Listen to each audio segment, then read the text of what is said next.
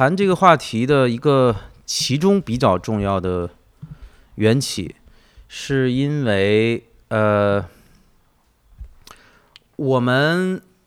现在应该我相信大家手上拿到的盖文·伯顿的这本书啊，他在后面也也就是稍等，我把这个。呃，他这本书的最后这个文章叫 "It's all theater"，全都是剧场。这个文章，这个文章在当年放出来的时候是非常非常非常有争议。几个原因，一个是他比较正面的回应了，如果部分大家熟悉他在八十年代九十年代和这个 Hornbook 的一个争论，这个争论其实在中文语境里面。呃，自打有这个教育戏剧或者戏剧教育，它其实就没有停过。呃，在过去这二三十年里面，待会儿英宁可以讲讲，大概有过几次高峰。我个人认为下一个高峰即将到来，所以我觉得今天打算打算提前的把这个话题争论的点稍微的给大家分享一下。他这篇文章里面提到了一个比较关键的东西，就是关于哎为什么这个小孩玩儿，比如小孩画画儿。咱们不管他专门叫另外一个名字，大概其小孩一个四岁的孩子在那画画，他也是美术，不存在戏剧教育、教育戏剧这种争论。戏教育性戏剧、戏剧就是这些这些名词，创意戏剧、创意教学法、戏剧教学法。哎，他好像就是哦，这是美术，只是这是小孩在画画，跟梵高在画画，他都是画画。但为什么一涉及到呃剧场这种艺术，就变成了哦成人的？有这么一套做法儿，然后孩子的有另一套做法儿。当然，如果成人有一套做法，孩子有一套做法，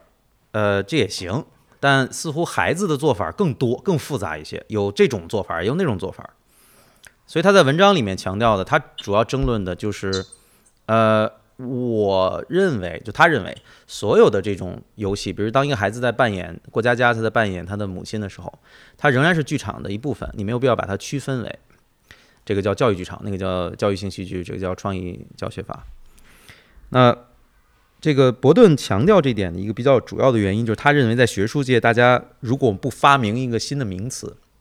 很难被看见。所以他说，他也理解为什么大家在。多少年？后来我会待会儿我会分享一下，大概有多少个名词在串联着。这个跟中文领域大概在二三十年，过去二三十年的时间有很多的关系。大部分我们都经历过或者正在经历。所以他强调说，那为什么呃你需要这个名字？很多它出于一个政治化的考量，或者一个行政化的一个一个机构化的考量，而不完完全全是在考量这个东西本身。而这个东西本身不应该做这么多的区分，它彼此之间是有过很多很多的渗透的。比如说，待会儿我会主要分享戏剧和剧场这两个概念，drama 和 theater 这两个概念有很多渗透，它不应该做那么清晰的分野。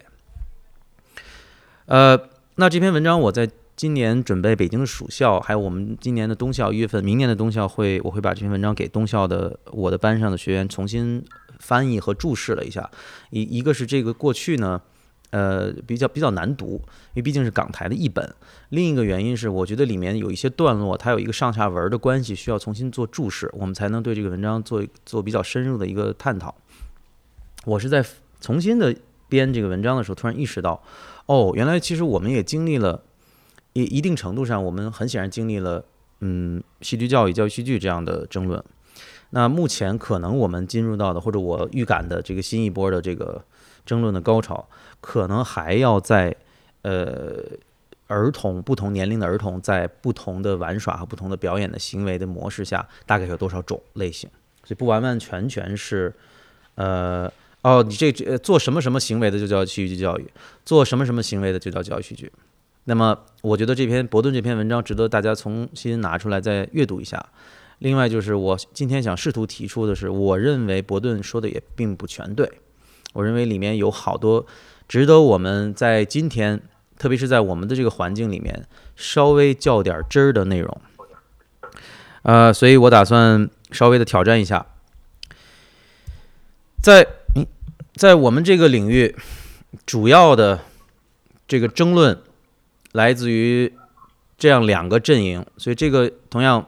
呃，接下来我会分享很多关于中国语境的东西，但所有的这个阵营的出现，其实在英国一直就有。而且，呃，像我说的，它顶峰由这个伯顿、希斯考特和这个霍恩布鲁克的这个争论开始的。它主要争论的实际上就是戏剧到底是不是个艺术形式，这东西能不能称之为戏剧，还是你们在课堂里面的实践呢？可以单起一个名字，无论你们怎么叫。那这个争论的主要的两个阵营，那在今天在我们的这个领域里面叫戏剧教育或者叫戏剧，那大体上它代表了两种不同的呃趋势。我所谓趋势的意思就是，它不是一个纯净的说，我在这个阵营里我就一定是这样，我在另一个阵营里我就一定不是那样。特别是今天，我想谈论这两个在某种程度的阵营，事实上是是在彼此渗透的。无论你怎么说你没有，但事实上，drama 跟 theater 实际上是分不开的。那其中一个阵营就是将戏剧当成或者剧场当成是一种针对演员的训练。那这个训练的程度同样也可以从由浅入深，呃，不一定非得是呃你做成什么样子就叫演员的训练。你主要是在某种程度以这个呃方向为目的的，所以他是将孩子或者参与者儿童视为演员。那他在某种程度做的一种演员的训练，那他比较容易和戏剧教育这四个字挂上钩，说哦某某某团体某某某个人是做戏剧教育的，大体上我们能和他是以训练这个参与者。挂钩为这么一个目的，那他的主要的目的是为了来获得一种剧场的技能，无论这个技能是什么，呃，我们可能会认为这种技能，呃，不一定非得是表演，有可能这个技能就是演员会获得的一种技能，比如说像五六十年代这个布莱恩威呃强调的一种形式，它仍然目的不是为了要来演戏的，它的目的仍然是在某种程度对个体或者群体有一个提升，有个发展。这个发展有可能是能力范畴内的，所以它是某种程度的呃技能，比如说表达啊、协作哦、沟通啊等等等等这些东西。然后它的价值或什么意思？它被赋予价值的这个这个这个区域来自于结果，所以这个结果同样我强调不一定非得是舞台的演出。如果我就是呃给孩子报了一个班儿。这个孩子在这个三个月后、六个月后、一个月后、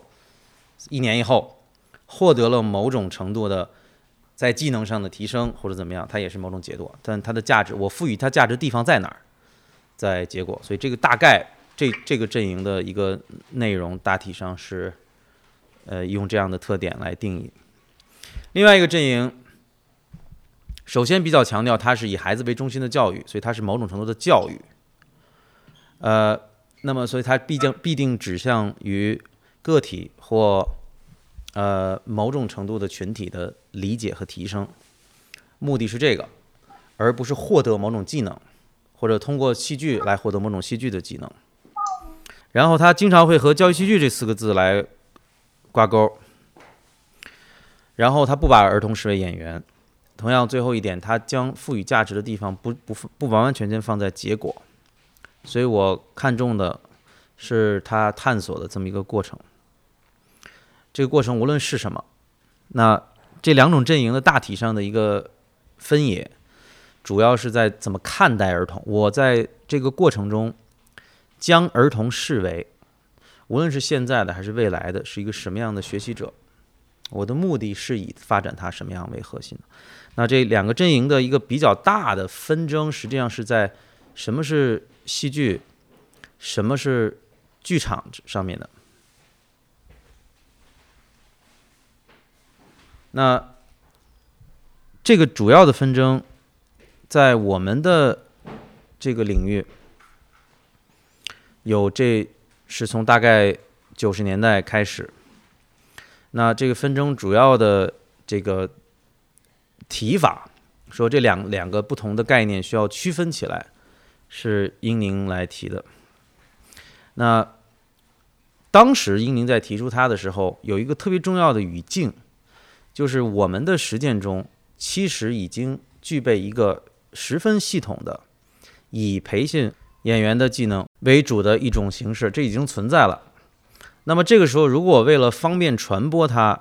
如果我还要再去做一个明确的不做一个学术的区分的话，或者术语的区分的话，那么我们非常容易把它当成是相似的，有相似的教学法、相似的目标，将儿童视为相似的一个呃学习者来看待。所以这个争议，呃，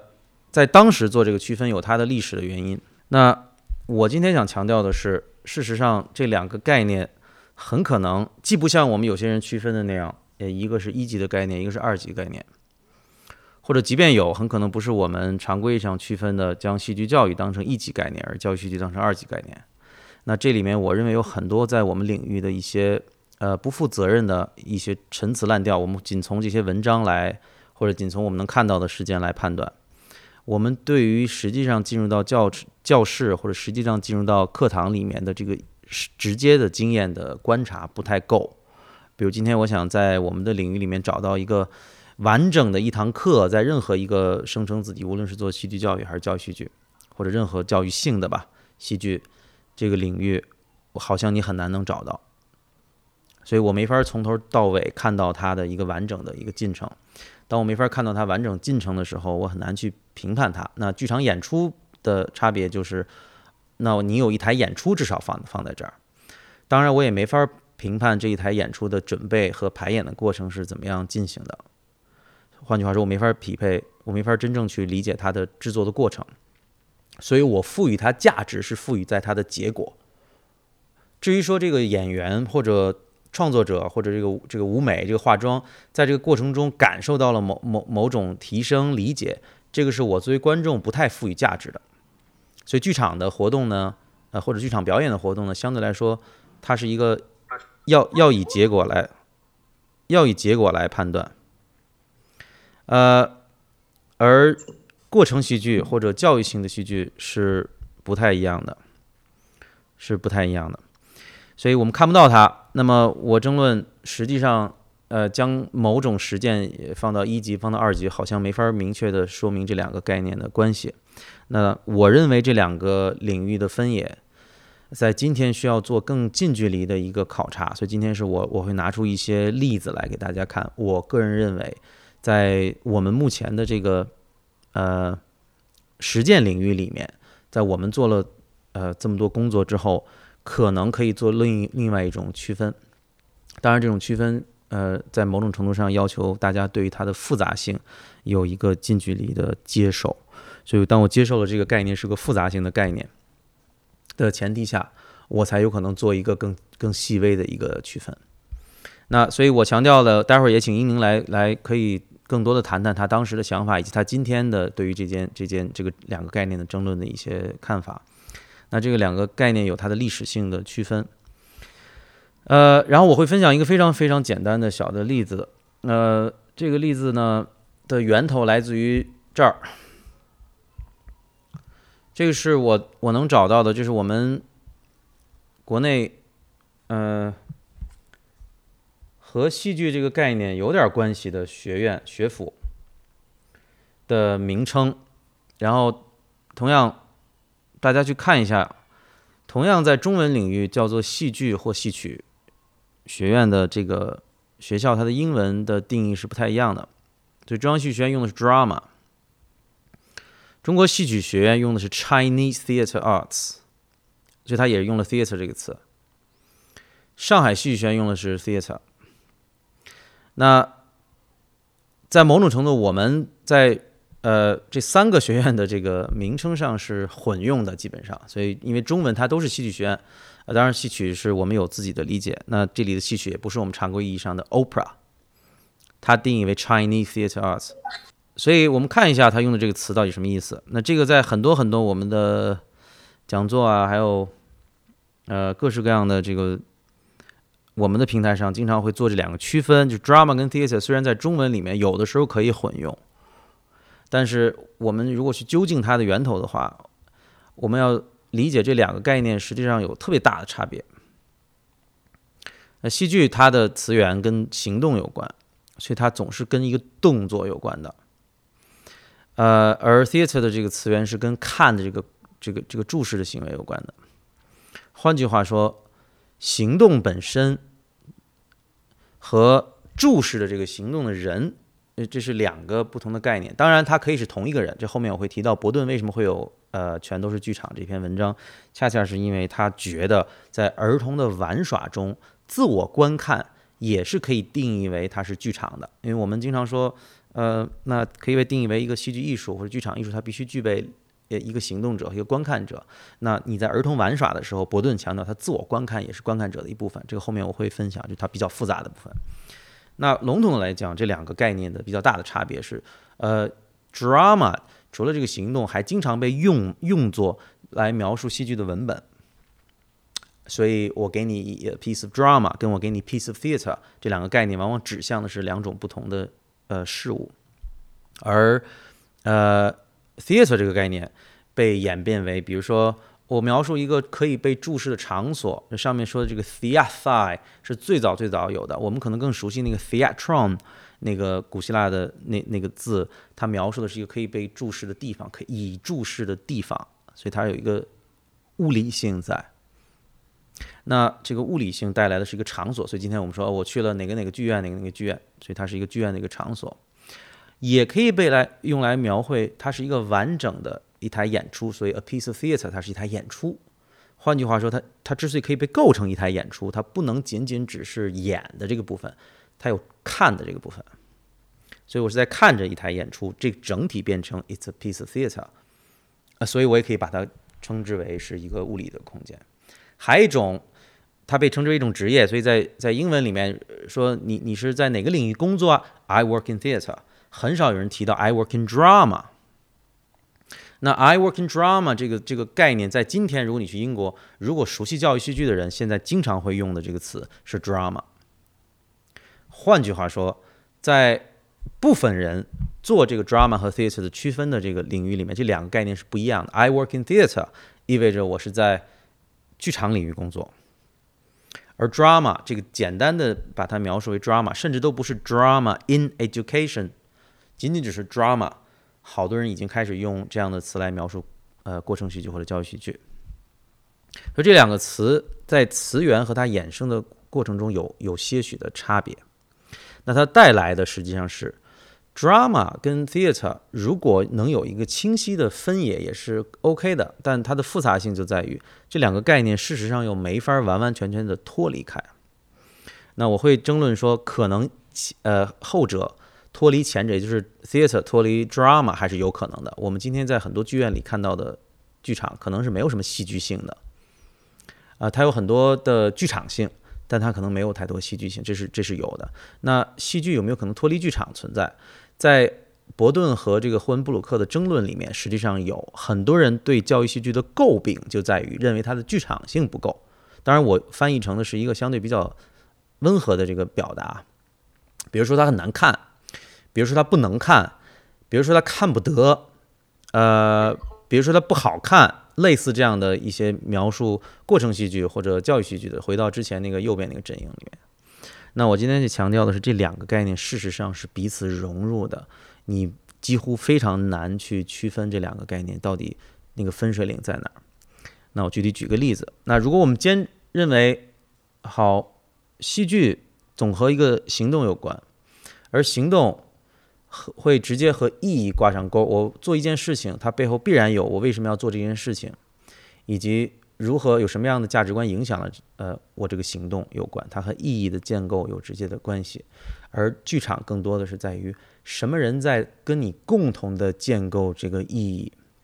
用伯顿的这个在文章里面的例子，在表演这个耍戏法，比如说我在表演抛球，和在日常生活中抛球。这个行为拥有相同的、几乎相同的时空，所以你几乎没法完全改变这个抛球的时空，因为你在舞台上也要演。但在舞台上的时候，你扮演的是个角色，所以他在这相同的时空中又叠加了一个虚拟世界的一个时空。所以，当我在舞台上去抛球的时候，在某种程度，由于我被注视着，所以抛球的动作形成了一个被注视的一个核心的动作。那我的自我观看和观众来观看，都是在趋向于对于这个动作的定义。我在解释为什么这个人抛球，这个人抛的好不好，怎么抛，都没有他为什么抛球要重要。这就是为什么我们会为什么会注视一段戏剧表演，我会注视一个行动。那我举个具体的例子，呃，这个是呃一八年我们排的一个教育剧场的作品，这个是根据呃《杰克与豌豆》来改编的。那《杰克与豌豆》的故事的一开始，这个杰克家很穷，所以他妈妈他们家有只奶牛，然后这个奶牛还值点钱，所以他妈妈让杰克去卖这个奶牛。所以在故事的一开始有这么一个动作，就是杰克会拿拿一个绳子去拉这个奶牛，这个奶牛可能是知道自己要被卖，所以呃他就是不走，所以这个杰克就使劲拉着这个奶牛，然后他喊说：“这个笨奶牛，你快走！”他会拉着他。那左边这个是我的孩子，当时两岁半，他去看了这个。在教室里面的这个，像右边这个是他们的表演，然后他回去就开始自己会拿两个，看这个小乐高，然后来玩它。然后我们来对比一下这两种不同的行为，这个背后如何定义哪部分属于戏剧，哪部分属于剧场，以及戏剧和剧场的这种融合和渗透性在什么地方？我们我给各位放一下，看一下。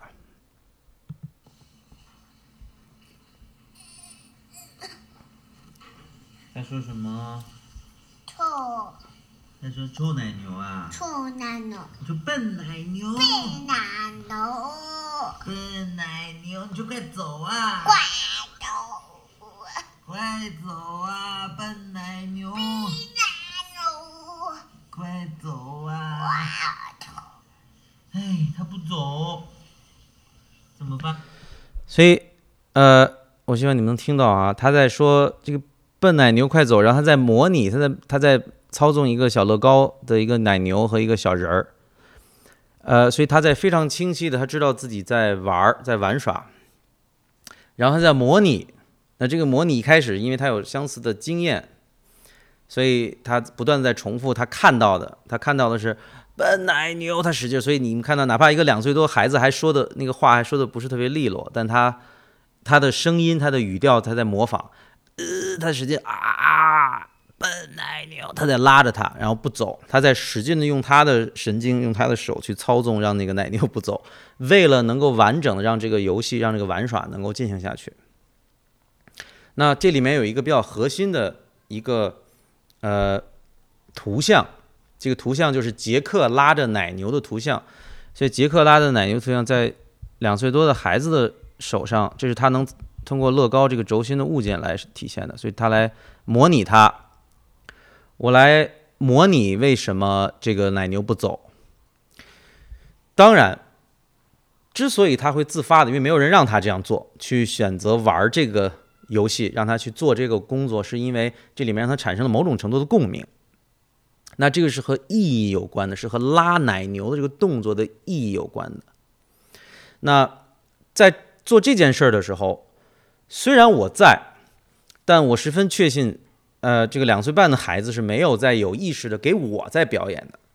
换句话说，我的存在不完完全全给他提供了一种单纯的观众，我可能提供了一种观众的暗示，也就是他可能会阅读到我对于他玩耍这件事情的期待。伯顿在这个文章里面也专门提到，哪怕在课堂里面。没有观众存在，而且这个是从一八九七年分类强森他们所有人都在一直强调的，一定要没有观众，并且他们可能在一开始错误的定义为没有观众，他就不应该称之为剧场，导致往后的一百多年我们都在争论它到底要不要叫剧场。但即便是在这种状况下，它有非常明确的自我观看，所以我在操纵着这个核心的物件，这两个中间一个绳子系上，这绳子是我帮他系的。然后我在明确的操纵它，所以我在观看着，一方面该怎么样去操纵，怎么样拿捏，怎么样把握它。我的语言该怎么样帮助我补充到这个画面里面去？我的动作该怎么样帮助我补充这个画面里面去？我在用我的精神，我在自我阅，我在试图理解这东西到底是什么。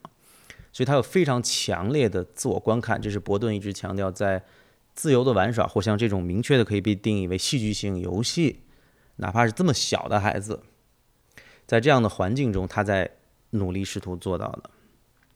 它不是一个剧场的表演。其中一个非常明确的一点是，即便他有认为我在观看他的期待，但他很大程度是投入在自我的一个直觉，告诉他我该怎么样操纵，怎么样影响，我该怎么样扭转这个图像，该怎么样使用物件，该怎么样使用语言，该怎么样使用。那我们看一下这边。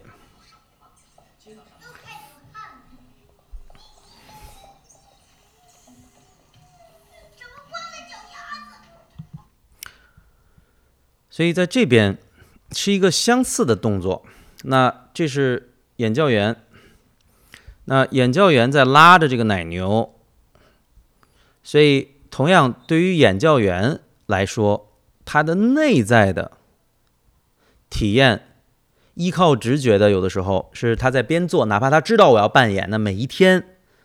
孩子们进到教室里面，他他看到的东西可能是不一样的。他自己演的状态可能也不百分之百一样，他大概其趋向于相同的一个内在的体验，但是他非常明确，他是在给底下坐的这群孩子在表演。换句话说，和这边图钉在玩他的一个比较大的差别是，这时候对于这个表演者或者我我把我们管他叫 player 吧，一个玩耍者，对他而言，我的目的。不完完全全是为了获得某种程度的自我满足、内在的满足来做的这件事情。我有非常明确的一个外在的满足的获得的来源，比如说孩子爱不爱看呀，他投入的多不多呀，我诠释的这个动作是能不能被像图钉这样的小观众捕捉到啊，以至于他们会深刻的印到脑子里，让他们会产生共鸣，让他们会自己去玩耍。他在这个普呃教育剧场的项目中，他们愿意根据他们的框架为这个状况承担责任。他头脑里的是一个在某种程度趋向于外在的，所以我们都可以把它非常明确的被定义成：哦，这是一个剧场表演，它是一个趋向于剧场的、有剧场性的表演的行为。那伯顿强调的是，这两者是个光谱，所以两岁的图钉更多的待在的是一个内在的，是一个为内在的满足，由于玩耍带来的愉悦或者理解，我后面会提。它都是一种内在的满足，依靠直觉，并且是一种体验式的。如果各位熟悉伯顿经常说的那句话，在玩耍中，我使它发生，于是它同时也发生在我身上。我使它发生的部分是我拿了两个乐高的小人儿，我在操纵它，我使它发生。就跟这边这位演教员，我使它发生，我的行为、动作、语言、图像、服装、道具，以及整个的这个教育剧场的这个是这个这个语境，使它发生。但同时，它也发生在我身上，所以我既然做了一个动作，所以我也感受到，我当我做了这个动作之后，无论我感受到的是什么。但前者，当一个儿童在玩耍，在一个戏剧性的游戏的过程中。我使它发生和使它发生在我身上，这两者和在一个表演的状态中的成分是不太一样的。所以很明显，这两种行为之间是有差异的。但这两者被同一个动作规定在了此刻。之所以演教员认为这个动作如此的重要，要。杰克要拉这个奶牛，而奶牛不走，以至于哪怕是一个两岁半的小孩儿，在观看他的时候，他仍然深深的，因为图钉在看完这个项目以后，大概得半年多，一直在在家里玩这个游戏。不同的故事中，他看到的不同的部分，他一直在游戏，所以这里是一个他经常爱玩的一个部分。所以很显然，他引起了他的兴趣，呃，产生了共鸣。所以他在转化，将他看到的经验转化成了玩耍和游戏中的一部分。那这两者之间，它到底发生了什么？它是被什么约束的？为什么它会产生这样？我强调，是因为它有这么一个动作。这个动作，所以所有的你看到的核心底下这群呃小朋友，以及像图钉这样的，他在玩耍中有一个非常核心的一个专注点。这个专注点是拉奶牛。的这个动作，以及附着在这个动作之上的意义的层次。杰克拉着一个奶牛，而奶牛不走，这背后有一些隐喻和象征的部分，当然也有它字面意思。意思，字面的意思是，妈妈让杰克去把奶牛卖了。杰克说：“如果我们把奶牛卖了，我们家就没有牛了，就没有财产了。”妈妈说：“那我明天家里就没米了，你只有这个办法。”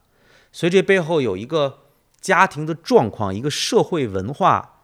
的原因，有一个语境在，导致他必须要去卖。所以杰克是个人，所以他会屈服于妈妈，因为妈妈会拿着扫把说：“你去不去？你不去我打你。”所以他会屈服。但牛不是人。所以牛能感受到哦，你要把我扔了，所以牛一直在那儿，在那儿，在那儿挣扎着。于是杰克去拉这头不愿意走的牛，变成了像杰克这样的小孩的一个隐喻。所以牛变成了在这个状况里的拥有主观，我希望有我自己的想法，我我希望我的想法能被听到。所以牛在试图告诉他说：“我不想去，你干什么非得拉着我？”他在表达。然后，但杰克的妈妈并没有，所以任何一个在座的孩子之所以会喜欢看他，除了，呃，他有一个字面的意思，说哦，嗯，这故事里讲的他们家没钱了，要去卖牛，所以他们家很穷，所以没办法，很穷的人可能就会，呃，需要牺牲。还有背后一些可能在这个年龄的孩子没有意识到，但他会产生一个深刻的共鸣，那些和他们自己经历。和自己的存在方式相关的一些呃元素，所以在这个角度来说，他没有意识到的这个部分，呃，我们管它叫做高阶象征。所以我能意识到这里的演员是在演，比如哪算哪怕两岁半的孩子能意识到我在操纵他，我知道这里面的这个状况象征着啊，这是牛，这是人，我知道它不是真的，这是演员，我知道它是假的。高阶的部分，它象征的在这样一种关系中，我有一个非常明确的一个自我的概念。所以，为什么两岁半的孩子开始慢慢意识到，他有一个非常初初步的一种，我有一个我的意愿。所以，我想在滑梯，妈妈爸爸说要走，但我想继续滑滑梯。于是我意识到了他的意图和我的意图之间是有些差别的。而我虽然能够体验到它，但两岁半的我没有能力。去用语言甚至其他的方式去描述这样一种关系，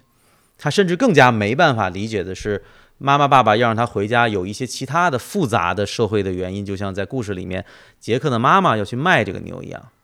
但他能理解到杰克和牛此刻的关系和他的象征，他是一种潜意识里在所谓高阶层面，在潜意识里能够意识到的，然后他在他的玩耍中实现了。那之所以能有这样的一个呃。嗯，暂时我用“效果”这两个字吧，我想不好有其他的词。一个比较核心的原因，是因为这里面有一个核心的动作，由于拉。换句话说，回到刚才那个最早的那个，呃，我们的 P B 啊，它是由戏剧构成的，所以它是这个部分。由于它有一个非常明确的行动，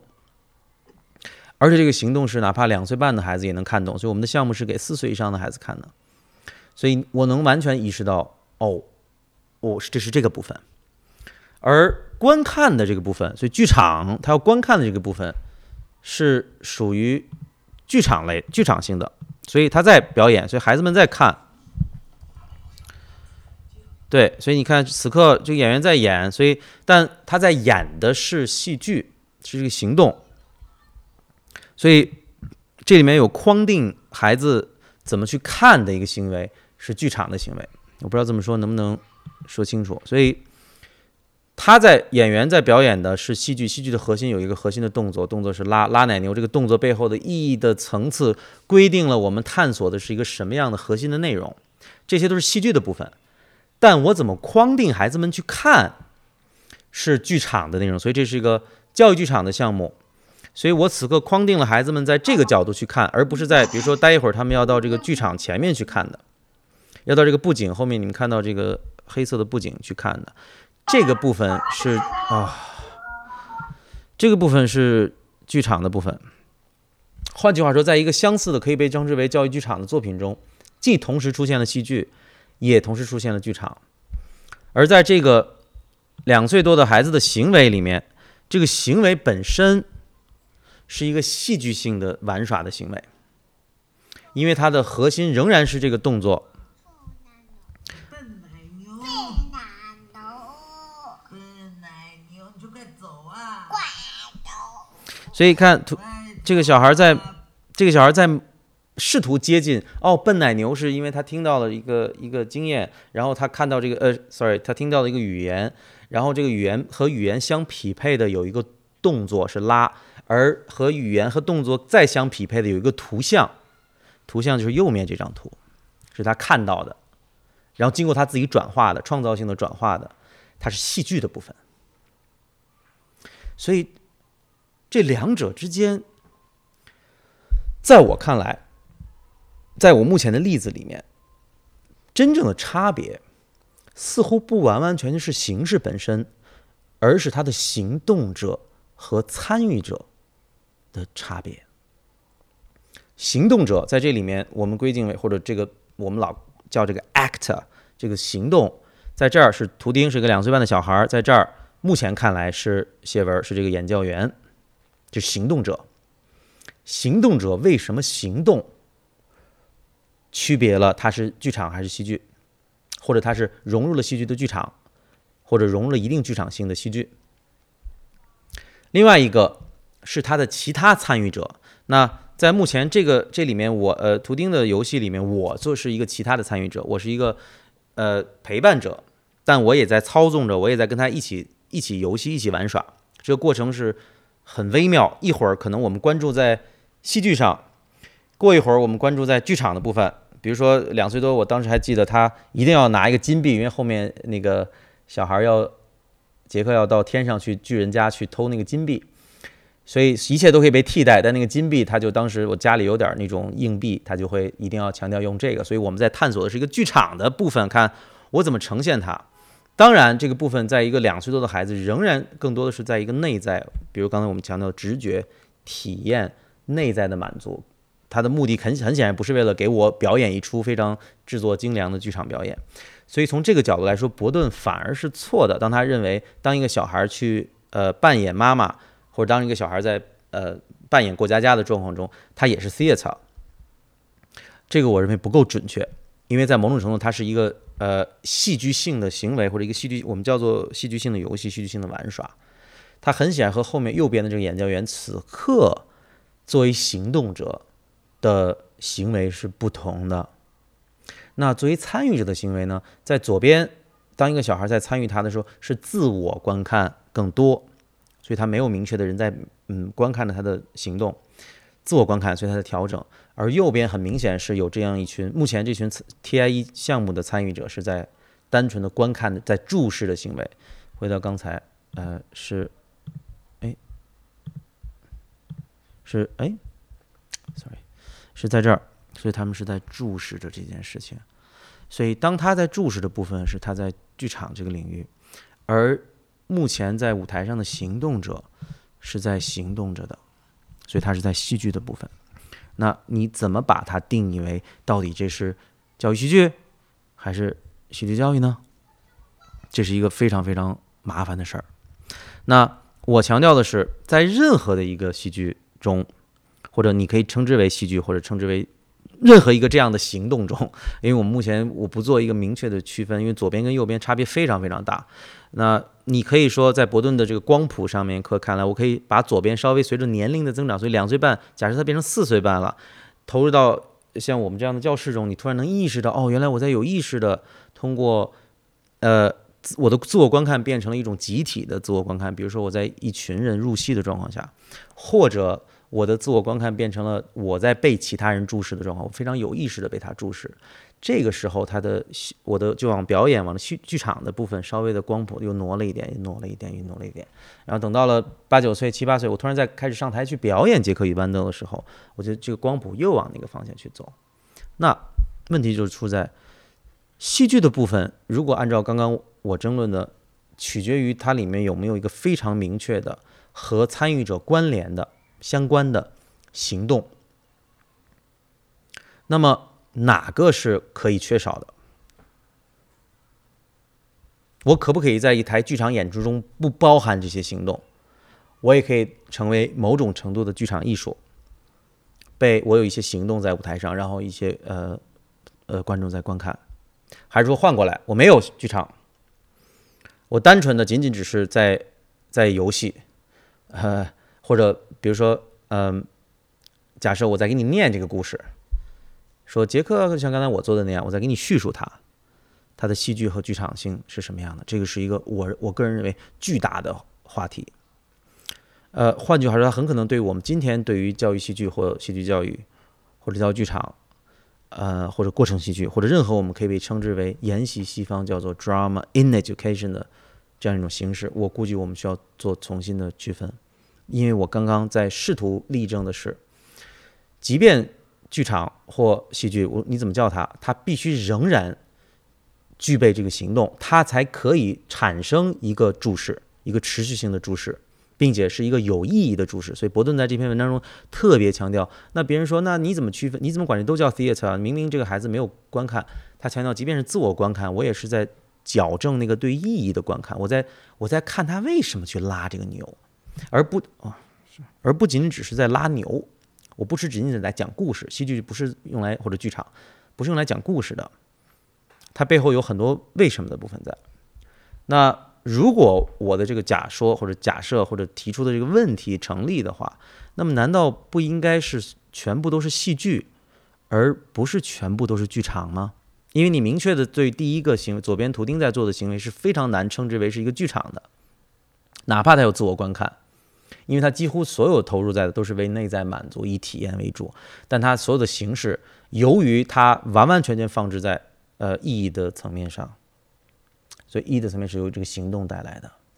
而不完完全像右边这样，它更多的在于哦，我怎么观看这个演员怎么演的呀？他演的好不好啊？他在什么样的状况下演的呀？他的服装是什么呀？以及所有伴随着这个非常复杂的教育剧场制作的过程中，我们的框架、任务和角色，孩子是站在什么样的角度上去看的？那么它很显然是被可以被称之为是一种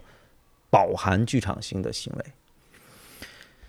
所以，如果呃。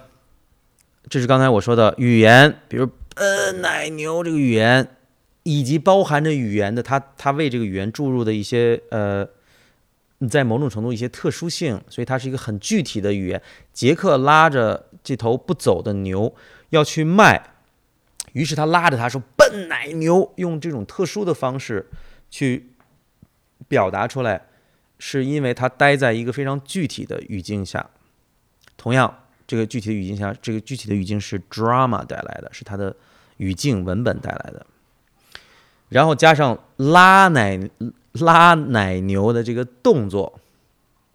以及这个动作背后，为什么我管我这个课叫做意的层次？是因为在某种程度上，它是所有戏剧或我争论剧场演出的一个核心，所以你所有的这个儿童参与到的里面的框架距离。呃，参与到里面的任务，参与到里面的角色，以及你怎么去编排，怎么去排序，以及你怎么从中去抽离出来，你认为为什么孩子要投入到这里面，和他们的相关性在哪儿，连接角度在哪儿，初阶、高阶象征在哪儿，全部的核心可以被 E 的层次关联起来。这里最核心的是，你有没有一个类似拉奶、拉奶牛的这个动作？如果，然后这个动作背后有一个非常明确，我刚才解释了，和一个哪怕两岁半的孩子之间非常紧密的连接，而且这也是杰克与豌豆的一个中心，是关于怎么听到孩子的，以及孩子内在的声音的。那么这个中心背后又和回到最初，哦，原来我用了这样一个杰克与豌豆这样的素材，将它改编成背后有这么一个核心的动作，以及第三个图像。所以杰克与牛构成了一个，以及这这只绳这这根绳子构成了一个动作，sorry，构成了一个图像。这三个属于戏剧的部分，加上观看，构置了在呃戏剧和剧场同时在作用。那在一堂戏剧课堂中，是不是它仍然也有这个部分？当然有了。如果你教师入戏成为杰克，去跟这群人交谈，这群人是市场上的商贩，他们分别是卖鱼的、卖虾的、卖什么，只是没有人卖牛。然后杰克想跟他互动说。我这头牛特别想想卖给你们，但他们说我们不需要牛，卖鱼的，我卖虾的，我不我卖水产品的，我卖什么糕点的。于是他同样里面有非常强烈的自我观看。那么我管它叫做过程戏剧，是否就意味着这里面没有剧场性了呢？当然不是。换句话说，我们回到最早的那个区分，这里面这两个阵营反而是相互在渗透的，反而是相互在渗透的。所以，呃，